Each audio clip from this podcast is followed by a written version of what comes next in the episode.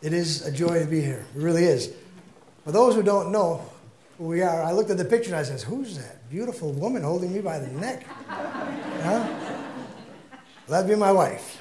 Uh, we, uh, we've been coming to Camp Good News and working with CEF for over 40 years. For the first 20 years, we were in Madawaska, and I worked 29 years at a paper mill in Madawaska, Fraser Paper. But during that time, we did Good News clubs, and we would come volunteer for a week of summer camp at Camp Good News. And my wife was usually in the kitchen.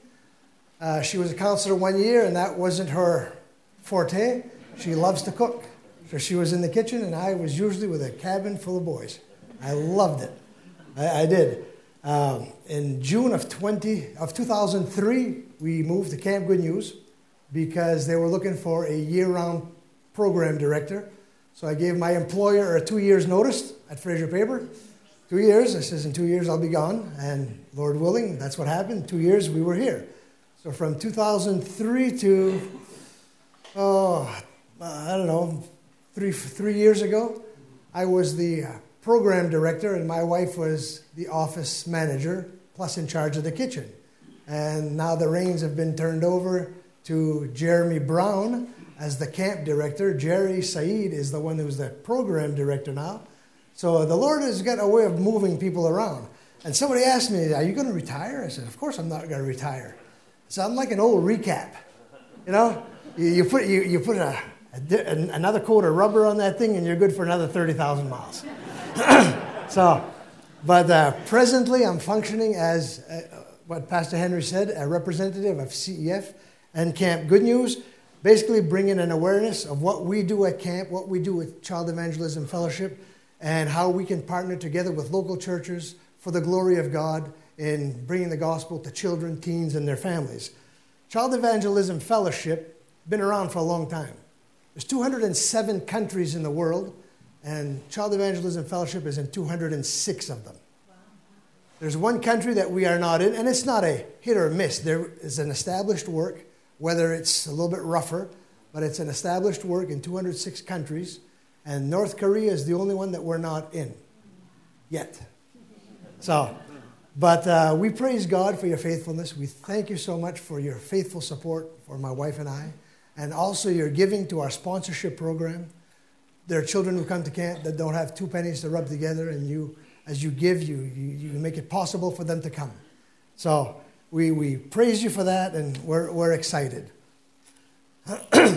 yes, I was at Moose Hill this morning, and so it's not the same message. so my wife says, Don't get mixed up. I said, Yeah, okay, that's right. There's nothing worse than a saved Frenchman, you know. but you, you, and I, you and I live in a fast paced system, don't we? Everything around us is changing so fast at such a rapid rate. Uh, our society has been known by people have put a label on it as a rat race, as a cutthroat society, as a dog eat dog world. But you know what? God is still on the throne. And souls are still lost, and they need to hear the gospel. And as far as technology, um, how many of you have just bought a computer within the last six months? It's obsolete. Once you buy it, it's off the shelf. Something else has taken its plate. But that, that's what happens. Things change so fast. If you look at your baby pictures, obviously there's a changer. And if you've gone to a class reunion after 10 years of being graduated, you know, there's not too much change. You know, people hang around the same groups that they used to or whatever. But you go 40 or 50 years and you look at that and you go, man, these people are aged. you know? And then they look at you and they're saying the same thing. so, but you know what's that, that's change and it happens. But you know what's sad? Convictions change. You know what used to be black and white? Now, to so many, are in the gray areas. Standards are watered down. It's harder to witness to people because of the inconsistency of so many Christians who, you know, and you know what I'm talking about. Whether their testimony is shot and they're not willing to repent or they just want to keep on doing what they want to do. And uh, it, it, gets tough. But I'm so glad that there are some things that do not change. God's word does not change. God does not change. He's immutable. It's a big word, but that means he does not change. The gospel does not change. I mean, we've heard so much about mandates and mandates. And you know what? The mandate to preach the gospel has never changed. The mandate to make disciples has never changed. The laborers are still needed. That's never changed. We read that heaven and earth are going to pass away, but my words will never pass away. Man, we got dynamite here. We got dynamite. But what do we do with it? The psalmist said in Psalm 138, verse 2 For you have magnified your name above your word, your word above your name. I mean, I'll tell you something. We are living in a, in a day and age, I am so thrilled to be living in this day and age because knowing that God is not done with you, with me. I want to bring out this truth this morning. It's later than you think. It's later than you think. Let's just look to the Lord in prayer. Our Father in heaven, as we come to you, Lord, we praise you for who you are. We thank you for your goodness to us. We do ask, Lord, that you would speak to our hearts this morning, speak to my heart. And Father, that we might know that you've spoken to us and that we would want to make a difference in someone's life for your honor and for your glory. And we'll thank you in Jesus' name. Amen. Get your Bibles, turn with me to Luke chapter 19.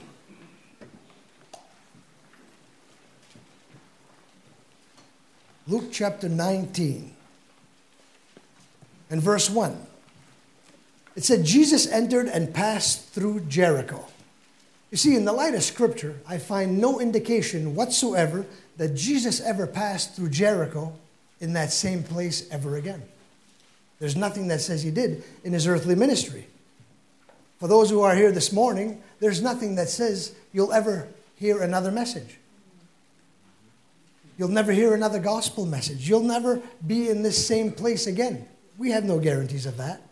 You know, whether it's through death or hardness of heart, things happen. But here we read that Jesus passed through Jericho. You know why he passed there? There was a sinner there. Isn't that an awesome thing? There was a sinner there. There was a certain kind of person there. And he passed through that.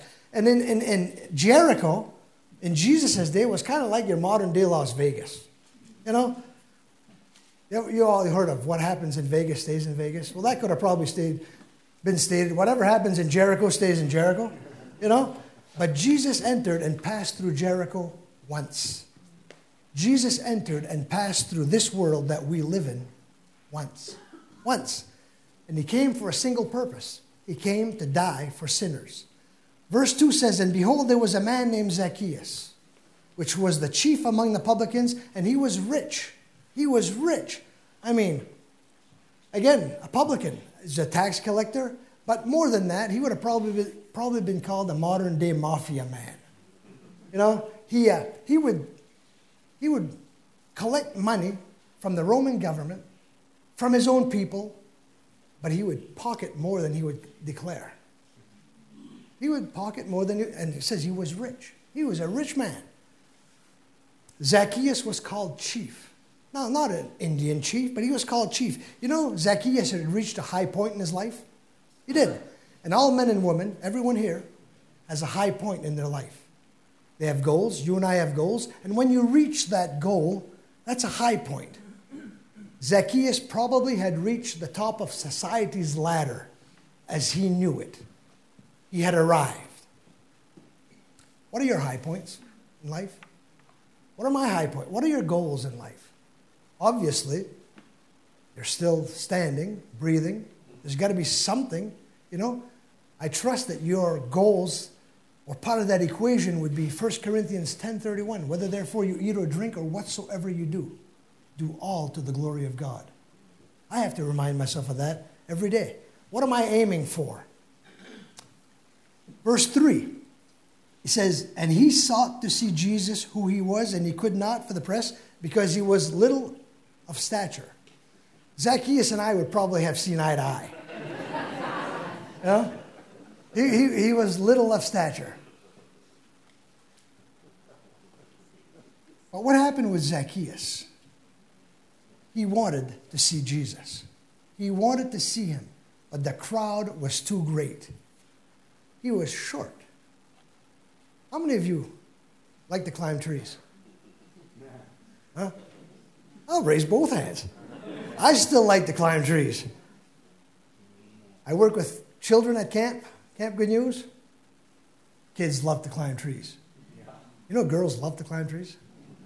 And let me tell you, some of them can climb trees better than guys. But Zacchaeus, we read here, he could not for the present, and he ran before and climbed up a sycamore tree to see him because he knew the Lord was going to pass that way. Zacchaeus took off and he ran ahead of the others. Why? Because he couldn't see what, you know. Excuse me? He couldn't see.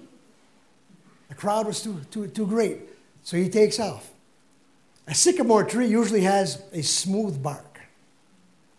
And the first limb, the first branch, is pretty high off the ground. So it must have been a sight to see Zacchaeus, short in stature, trying to climb, grab a hold of that first branch with a slick bark on that tree. That must have been something to look at. Yeah?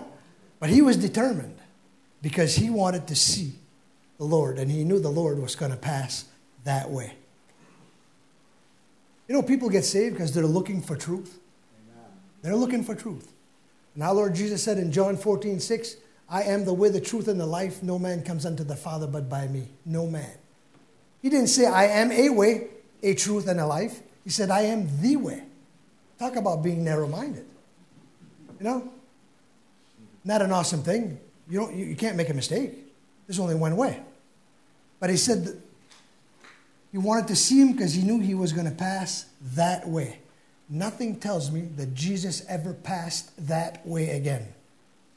Nothing tells me that the message of the gospel will ever pass that way, your way again. When you share the gospel with somebody, nothing says they'll ever have an opportunity to hear that again. Nothing. And verse 5 says, And when Jesus came to that place, he looked up and he saw him and said, Zacchaeus, make haste. Come on down, for today I must go to your house. I'm going to your house. That's a direct order. You know? There's no, there's no question. Uh, what did he really mean? Oh, Zacchaeus, you come down. I'm going to your house today. A direct order. And he called them by name. You know how many children come to camp and think they're just a mistake? Just the product of whatever evolution? And when you can take that child and sit them right next to you with you in a cabin, one on one, and you go to Psalm 139 and you show them how they're fearfully and wonderfully made, and there are more thoughts that went into making them than all of the sand in the whole seashore. I grabbed a handful of dirt, sand, and there was a little guy there. I said, Can you count this for me? All the grains goes. I can't, I, no, it's too many. And when I brought him to Psalm 139, he looked at me and it made sense. You were created by a master designer, someone who doesn't make any mistakes. And God does not make junk. So when you look in the mirror, you can see, wow, wonderfully made. There's somebody that cared for me. You know how many kids need to hear that? You know how many children and, and teens and, and families and loved ones? But he says, Come, come on down. You know, Zacchaeus could have made all kinds of excuses. He could have said, hey, listen, it took me a while to get up here. I, am going to stay here for a little while longer. I'm going to stay here for a little. I'm going to come down when I want to. I, I really don't believe you're serious. Nobody wants to come to my house. You know what I mean? How many, how many excuses have I given or have you given when you were presented the gospel for the very first time? Oh, well, I'm not that bad. Yeah. Well, I don't believe that message. Oh, I believe you. It's good for you, but you know, you have your way and I have my way. Or I'll get saved when I'm ready. I'm only 80 years old. I got all the kinds of time. or I'm only 10 years old. I've got all kinds of time. You know, we don't have plenty of time. It's later than we think. I went to a nursing home in Madawaska, and there was this young lady there. She was in her 90s. I had gone to see my friend who they were prepping him, so I couldn't go in the room. So, you know how hard it is to stand still and do nothing? So I started walking, and there was this lady. She was, her door was open, and so I waved and she waved, so I walked in. Didn't know who she was. I said, How are you doing this morning? She goes, I'm doing okay. You could tell that her body was a mess, but she was as sharp as a tack. So I said, uh, What kind of advice would you have for somebody like me? Obviously, you know, she's been around longer than I was. And she said, It depends how old you are. You know, interesting. She says, It depends how old you are. I was 40 back then. And she said, About 40. And she was early 90s. So she says, Life for you is going by at 40 miles an hour. She says, when you're 15 years old, life is going by at 15 miles an hour. And she says, she's in her 90s, and she says, life for me is just a blur. She says, if there's something that you need to do, you better do it now. Because at my age, all I can do is think about it. And I thought, that's pretty profound. That's pretty profound. And she says, if you need to make something right with somebody, don't wait till you're my age. If you need, and, and the, uh, we had a great conversation. So it's later than we think. That's why when our Lord says, you know, today is that day of salvation, it's not tomorrow. You and I have no guarantees. But Zacchaeus here, back to Zacchaeus, he had a treetop experience. You know, he had to come down from his high horse or high limb and look to Christ. You don't look down on Christ and get saved. You don't look down on him. Just a, a little thing. Jesus is not second place when it comes to salvation. He says, If I be lifted up, I will draw all men unto me. All men. And, and it compares it to Moses. You know, as Moses lifted up that serpent in the wilderness, even so shall the Son of Man be lifted up, that whosoever would call upon his name would be saved. In Numbers chapter 21, we can, and you can read that later, the people were always complaining. I mean, can you imagine? Moses had a, he was a shepherd of the sheep, and God was using that stuff, that teaching, so he would be able to minister to the whole nation of Israel. Talk about being taught in a rough place. But the people were complaining, and God would do a miracle. The people were, I'm thirsty. God would water out of a rock. You didn't have to hit it, water would have come out. Water out of a rock. We're hungry. We're uh, quail, manna. I mean, it didn't. God always provided, and they're complaining again. The Lord said, "Oh yeah." He sent fiery serpents, and they were getting bit, and everyone that was getting bit was dying. Moses went on behalf of the people. He says, "Lord," he said, "the whole nation is going to be wiped out. You got to do something." He said, "Make a pole, put a brazen serpent on that pole." And anyone who looks to it will live. They'll live. I'm sure there were people that said, Yeah, right. As if I'm a doctor, I'm a this, I'm a, you know, whatever. I'm not, that, that, that's crazy, that's foolishness. But you know what? The gospel is foolish. But unto us which are saved, we know it's the power of God. Look to the Lord and live. Zacchaeus here, he's come down and he says, Make haste. And you know what it says here? he received him joyfully in verse 6. He's not worried about what his friends would say anymore. He's not worried about what his family would say. He's not worried about anyone. Matter of fact, he probably didn't have any friends. You know? He's not worried anymore. Before I got saved, my life was a mess. I was in trouble with the, I was in trouble with my employer. I was in trouble with the police. I was in trouble with my wife. But I never realized I was in trouble with God. And then someone came, and for two years, they dropped a nugget. They dropped me a little nugget. And it'd be all right if somebody gave me a track, put it in my pocket, and I'd go to the bathroom. I didn't have to face anybody. I'd read it, and the Lord decided to convict me. So I get invited to go to a Bible study. First thing, what will people think? Oh. So I knew it was at a mobile home on a certain street. So I said, I'm going to go. They invited me, I'm going. I'm not saved, but you know how many times I diverted not to go in there because I'd meet somebody walking the street? I didn't want them to see me go in there because I was concerned what they were going to say about me. But here's Zacchaeus. He came down and he received him joyfully.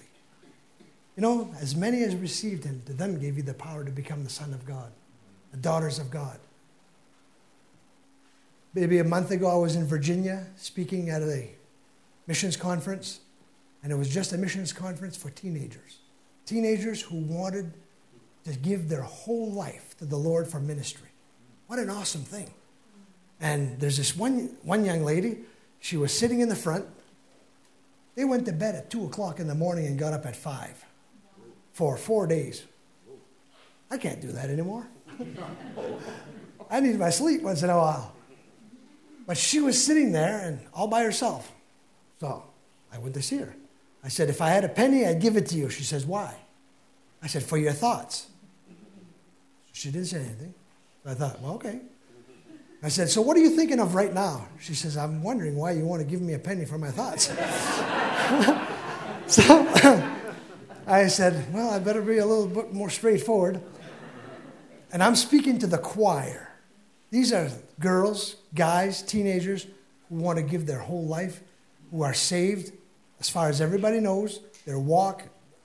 I said, If you were to die today, are you going to heaven? She says, I'm a quarter of the way there. I said, Oh, interesting. What should maybe half? Maybe half. So I said, So what's stopping you from the other half? What's going on? She says, I don't know. I said, Oh, yeah, you do. I don't even know who she is. I said, Oh, yeah, you do. So I pull out, oh boy, I got wires in here. Hang on. I pull out my wordless book. I said, What page? And they were all trained in the wordless. I said, What page over here is stopping you? That you don't. She says, This one right here. And that's the dark page. Represents sin. I said, So there's sin in your life. Either you're enjoying sin too much, or there's something you don't want to get rid of, or there's something that's stuck. She goes, Yes. Well, we talked and we talked. And you know what that young lady did?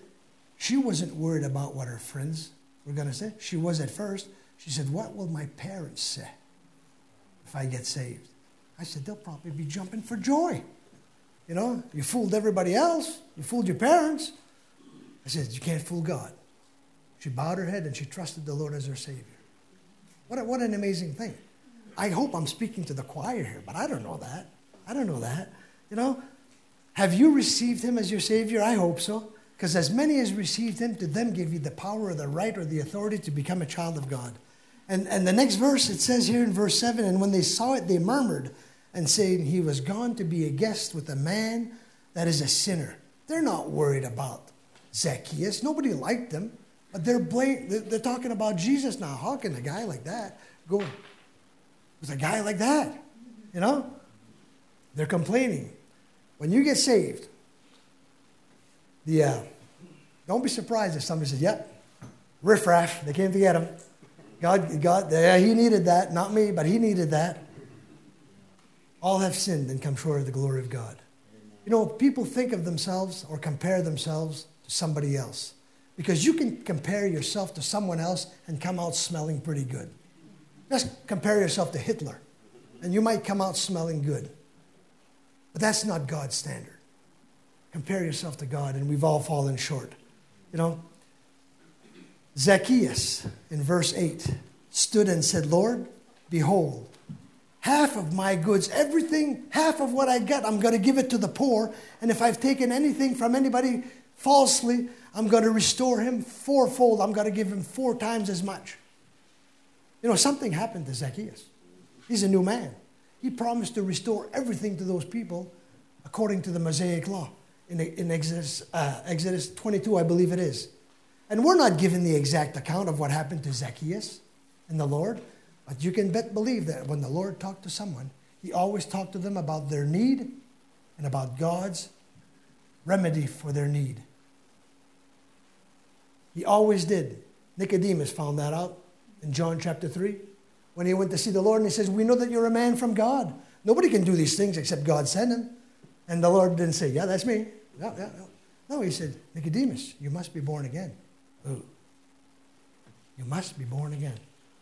So here, verse 9, it says, This day salvation has come to your house, and he is also a son of Abraham. You know what? An individual who is saved knows they're saved. An individual who is saved knows they're going to heaven. 1 John 5:13 says, These things have I written unto you that believe on the name of the Son of God that you may know you have eternal life and that you may believe in the name of the Son of God. We have a know so salvation. I grew up in, in a religious system that, well, maybe I think so, I hope so. We'll see when I get there. It's a know so salvation. But that's what the unsaved will see, you know. If you don't know where you're going before you die, chances are you're not going to heaven. Chances are. Very good. Bible says in John 12, it says, He that walks in darkness does not know where he goes. I mean, those are. I'm going to pick on Jack. I got to. Jack, is that all right? If you would have said no, I would have still picked on you. Jack, can you give me directions to get to your house? Of course he can. Why? Because that's where he lives. He knows where he lives. If you ask Jack, can you give me directions on how to get to heaven? You think he can tell? Yeah, he can. Why? Because that's where he's going. A person that's going to heaven knows how to get to heaven. Amen. The Christian knows where he is going. Verse 10, we're going to we're gonna wrap it up. When I say wrap it up, wrap it up. Verse 10 For the Son of Man has come to seek and to save that which was lost. To seek and to save that which was lost. I mean, there's an ocean's depth of meaning in this verse, and Christians know this verse well. They, they do. They do. And that verse is written in the present tense. You know, the, the intensity of the search of heaven for lost souls has never been scaled down. Never, never, never. Never been scaled down. When somebody is lost in the woods, there's usually a two or three day, all hands on deck. I mean, they're out there and they're giving it everything they have. And then after a while, they got to kind of scale it back. It's probably not going to be a, res, uh, a rescue mission, it's going to be a recovery mission. So it's scaled down. You know what? That search for lost sinners has never been scaled down. Never, never, never. That's why when the Lord says that they need laborers into his harvest, it's real. It's real. People want to know is there salvation for me? Of course there is but it's for a certain kind of people those that are lost. Those that are lost. Those that are lost. The unsaved will probably, you can, I can get the unsaved to agree with me that this is the Word of God. Not a problem, usually. But you know why they don't get saved? Because they don't agree with God concerning their condition, that they're lost. They don't agree with God concerning their position. They don't see the need of that. How do I know that? Because I was there. I used every excuse in the book to try to justify myself from being lost. What are you talking about? I'm not lost. I'm, I'm a religious guy. Yeah. Hell is full of religious people. Yeah. But you know what? I used to teach hunter safety courses with inland fisheries and wildlife. I loved it. I loved it. When COVID hit, that took that. Anyways, we're not going there. But the, I, I would ask one question during that course How many here have ever been lost in the woods? No, yeah, good, good. But you know, I usually don't get any hands. You know what I get? I, I got turned around. Uh, I, I, lost my bearings. Uh, you know, I got a lot of, you know, but you know what? It's a fact.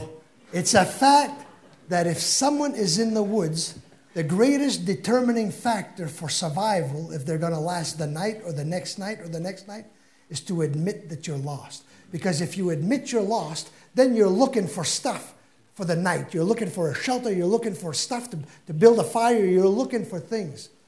When an, indi- when an individual admits that they are lost, they realize that the only shelter they have is found in our Lord Jesus Christ and that he died and he was buried and he rose again for them. Not just for our, my sins, but for the sins of the whole world. Five years ago, well, five, probably, probably a little longer than that now, in Halifax, Nova Scotia.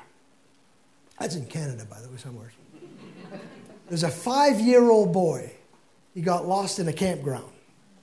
And one of the largest manhunts took place. One of the largest manhunts.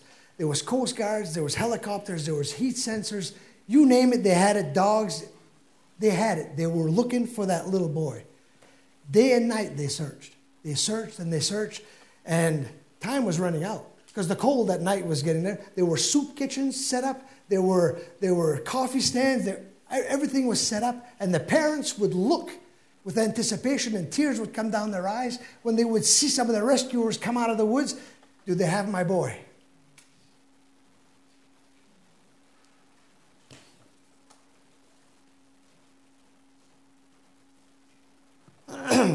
Three days had gone by. Three days. So the odds of finding that little boy was not getting any better. So a decision had to be made. Do we scale this down? Do we, do we cut back? What's going to happen? So when everybody was there, everybody was there, the, the news reporters were there, everybody, they had to ask, do we continue? Three days, three nights. Some of them no food, some of them never came out of the woods. They were going and going and going. And they were physically tired. It was getting absolutely dangerous for them to even be out there. So the news media was there, and the question was asked How many of you want to continue with this intensity? Three hands quickly went up. They weren't together, but three hands quickly went up. And the media, others, others also, but those three hands quickly went up, and the media said, What is it with you three? Are you, are you guys related? They weren't related. No. How come your hands went up so fast? Surely you're as tired as everybody else.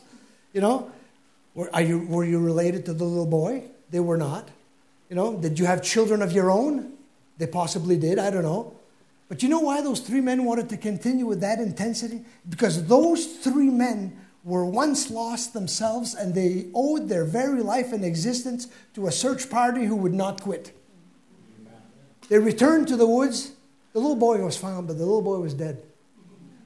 But the reason that you and I, Christians, want to see loved ones and friends and families and our neighbors saved is because we know we were once lost ourselves. Amen. And we want them to have what we have forgiveness of sins. And there's too much at stake to quit. Too much at stake.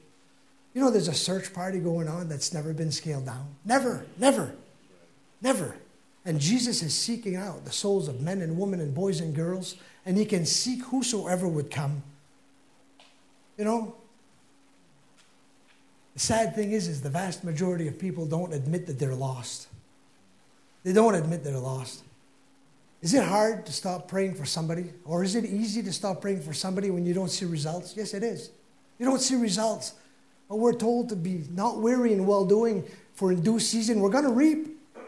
If we faint not, keep on keeping on. That's why we need to encourage each other. That's why we're here.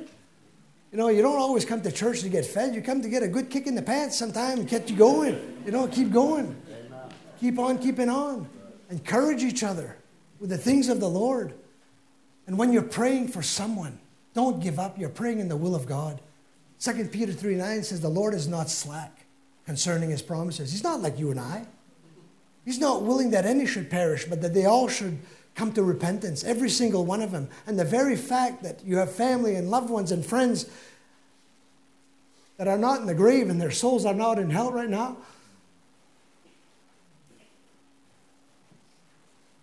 Tells me the search is still on. It's still on, but the natural man doesn't understand these things. They don't want to get found. The natural man doesn't seek after God. God is seeking after man, according to the text of Luke 19:10. You know, it's appointed unto men once to die, and then the judgment. The search might not terminate, but we might. Our neighbors might. Our family, our loved ones might. That's why today is that day of salvation. When an individual, when you know that an, an individual has heard the word, has been prayed for, has been brought to the throne of grace, and they reject, what a tragedy that is. What a tragedy. You and I were born in a condition called lost. Lost. We're born in sin. I don't know any, well, there's no good parents that would teach their kids how to do wrong. You teach them how to do right, but they do wrong because they're born in sin. You know? You're not a sinner because you do wrong. You do wrong because you're a sinner. In sin did I, my mother conceived me. Man says, I talked to a man once at the mill. That's a lot of years ago. And some of those things you still remember and he couldn't understand anything. I went from Genesis, Adam and Eve, and it was because of Adam's sin. And, and he looked at me and he says, You know what, Roger? It's Adam's fault that I'm born that way. I said, Okay. I'll give you that. But if it's your fault if you die in that condition because satisfactory payment has been made. And so, not everybody who's lost in the woods is found because some never hear that voice. Can you be that voice? Some never can grab the hand of re- the one that's reaching out to them. Can you be that hand? Can I be that hand? When it comes to salvation and eternity and forgiveness of sin, some never, never hear what God says. Never. But they're still without excuse. Romans 1 and Romans 2. They're still without excuse. I want to be that voice. I want to be that hand. The neat thing is, is if you're not saved, your name is lost. But the great thing is, that's who God is saving. Those that are lost. Those that are lost, they need to agree with God concerning. And if you think children can't understand that, let me tell you, I don't even know if I have that. I probably don't have it here. There's a little boy at Camp Good News. We've got a, uh, what do you call that, a uh, prayer partner letter. Every child has a prayer partner that is praying for them by name. By name. And the headings, we've got a little paper and the headings are all there. Says, Dear prayer partner, the thing I enjoyed most about camp was, and then they fill in the blank. Some of them don't want to do it. It's not because they just don't want to do it. They can't write. They can't read. So you're the, you're the dictator, you're the, you're, you're I'll, I'll take notes, I'll do that for you. Oh, really? Then you have the whole cabin who wants you to do it. But the thing I enjoyed most about camp was the food. Isn't that great? The food. You know kids don't have food? The food or the clothes. Little boy said, The things that camp gives to me. What are the things that camp gives to you? Besides, little boy, that little boy, he put on this paper, um, uh, nine years old going on 10. That was his age. Nine years old, and then he made sure to put going on 10. but the things that God gave, we have a little Goodwill closet, just a little thing. And he's got underwear and socks and shirts and pants and whatever else a child would need for the week if they come without it. You know how many times that gets depleted and filled? It's amazing. It's amazing. And that little boy went home with a whole wardrobe of clothes. And the second line of that, that, that prayer part in the letter says, God help me too. Fill in the blank. Nine years old going on 10. To understand what he did, it should have been me, but it was him. Tell me. The little boy can't understand propitiation. You know? I'm gonna I'm gonna be done. You know, somebody who discovers that they have a sickness, they want to find out everything about it. It doesn't matter what it is. My dad was never concerned about cancer till he got cancer. Then he wanted to know everything about cancer. Cancer took him out. It did when somebody realizes that they're lost. They want to know the cure. How can this course be altered? What do I have to do? You can't do anything. He did it all. Amen. Jesus paid it all. It's like that Philippian jailer when Paul and Silas were in chains. And then, boop, chains come off. Philippian jailer is thinking, I'm going to take my own life because they're going to kill me anyways. I, the prisoners have escaped. Hey, we're still here. Huh? What must I do to be saved? Believe on the Lord Jesus Christ, and thou shalt be saved. The sad thing is, is sometimes our life doesn't back up our lips. It doesn't. I'm going to end with one verse in Psalm 142, verse 4. The psalmist was at a place in his life, and he said, I looked on my right hand, and I beheld there was no man that would know me, no man cared for my soul. How many children you know who think no man cares for my soul? How many teenagers do you think could utter those same words, nobody cares? How many adults could utter that? Nobody cares. Nobody cares. You know, hospitals are full of people who think nobody cares. Nursing homes are full of people who think nobody cares.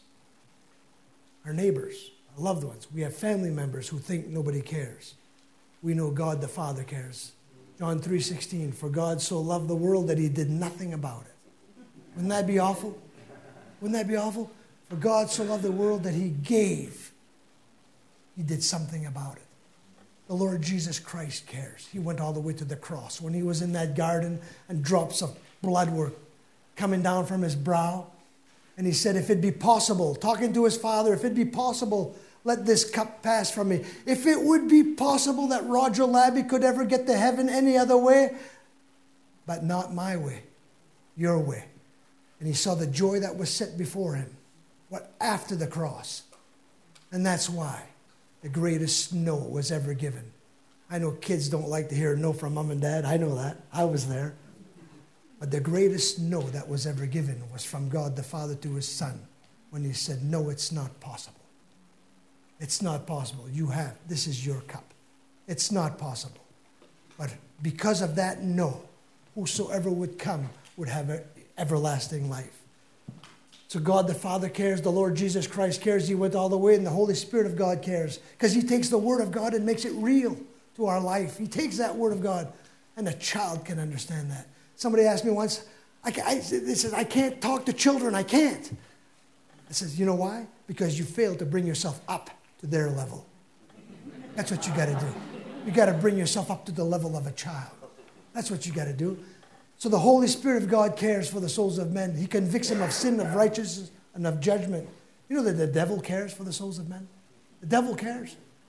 He's not willing that they get saved. He's a destroyer. He's the accuser of the brethren. If he could destroy everybody's life right now, he would. So God the Father, God the Son, God the Holy Spirit, the devil himself cares. Do I care? Of course I care. I go to church. Do you care? Of course. Oh, do I care? When's the last time I told somebody? When's the last time I prayed for somebody? AT&T. I'm dating myself way back. AT&T years ago, they had a little slogan, reach out and touch someone. You know, when's the last time I reached out and touched someone with the gospel? I want to be like Zacchaeus, not caring what my neighbors will say, not caring. Oh, I just want to do it. Why? It's required of a steward to be found faithful. Do I care? It's later than I think. It's later than we think. Pastor Henry?